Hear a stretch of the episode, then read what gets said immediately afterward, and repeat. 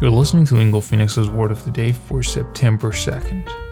امروز بلوبری پاپسیکل دی هستش و میخوایم در مورد ورب get صحبت کنیم که سپلنگش میشه G-E-T کاری که امروز میخوایم با get انجام بدیم اینه که بیایم تبدیلش کنیم به یک phrasal verb با کمک across و بگیم get across معنیش میشه to succeed in communicating an idea or piece of information to someone or to be communicated successfully.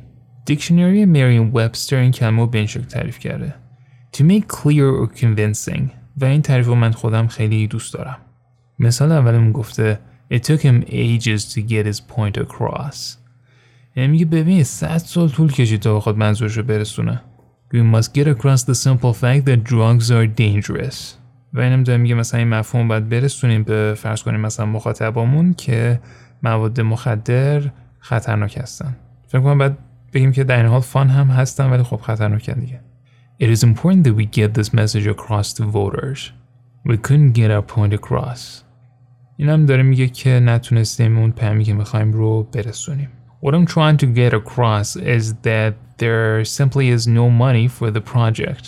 من خودم داره میگه ببین من نکته که می‌خوام برسونم اینه که برای این پروژه عملا پولی وجود نداره و خب پیام تلخیه با کلمه گیت تعداد خیلی زیادی میشه فریزال ورب های مختلفی ساخت و ازتون دعوت می‌کنم که حتما به سراغ دیکشنری لانگمن اونجا حسابی بگردید دنبال انواع و اقسام فریزال ورب که با گیت میشه ساخت و بهت کلی حال کنید برای خودتون With the word of the day, I'm Mohammed Golpaigani. We love feedback. If you want to email us, our address is podcast at or you can find me directly on Twitter and message me there. My handle is at Mogul Paigani.